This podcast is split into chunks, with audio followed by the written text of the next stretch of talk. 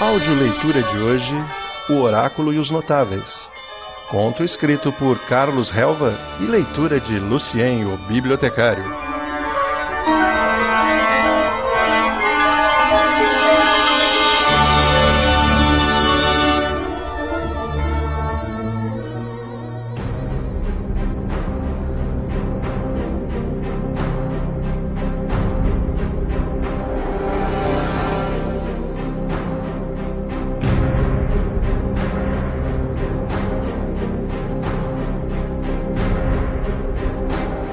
Façam as perguntas certas. Assim, num tom ameaçador, finalizava a mensagem que a grande nave alienígena enviara à Terra.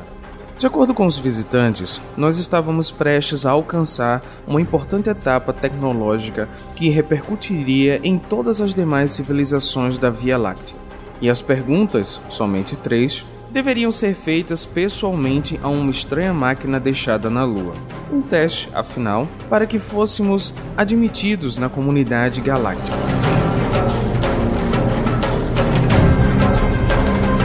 Evidentemente, e como deixaram bem claro, fazer a óbvia pergunta: quais são as três perguntas certas? estava fora de questão. Trapaças do tipo seriam irremediavelmente punidas. Devemos fazer as perguntas? Indagavam-se alguns líderes mundiais nas intermináveis reuniões que se seguiram. Podemos adiá-las? Até quando? Questionava-se outro. Quem nós devemos enviar?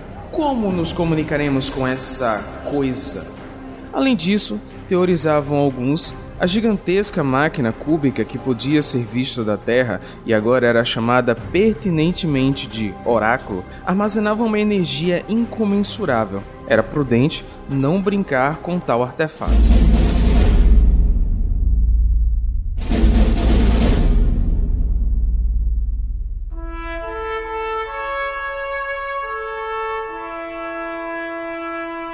Por fim, decidiram enviar um grupo de notáveis para lá. Formado por homens e mulheres de diversas nações, representavam nossos melhores cientistas, filósofos e artistas.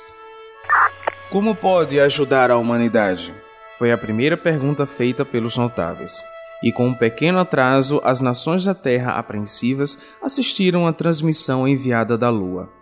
Pergunta promissora, respondeu a máquina. Segundo Ta'an Cox, mostra que sua civilização é esperançosa.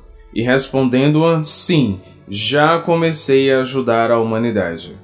Mas ao contrário do que o entusiasmado grupo de astronautas poderia imaginar, a resposta não causou um efeito positivo na Terra. A opinião pública mundial achou a resposta vaga e imprecisa. A pergunta foi mal formulada? Os notáveis eram realmente tão notáveis assim? Quem os havia escolhido? A máquina estava jogando conosco? Ela podia trapacear e nós não? Quem era esse tal de Ta'an Cox? Algum intelectual alienígena?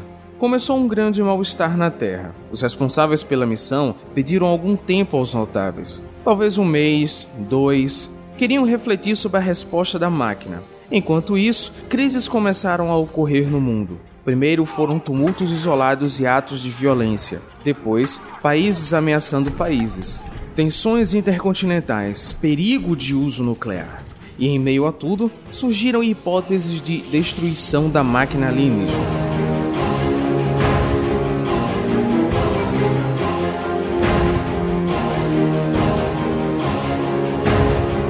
Então, finalmente uma segunda pergunta foi feita ao oráculo, e dessa vez formulada diretamente na Terra, e não pelos notáveis, que aliás já estavam com poucos suprimentos no módulo habitacional e prontos a abandonar a missão.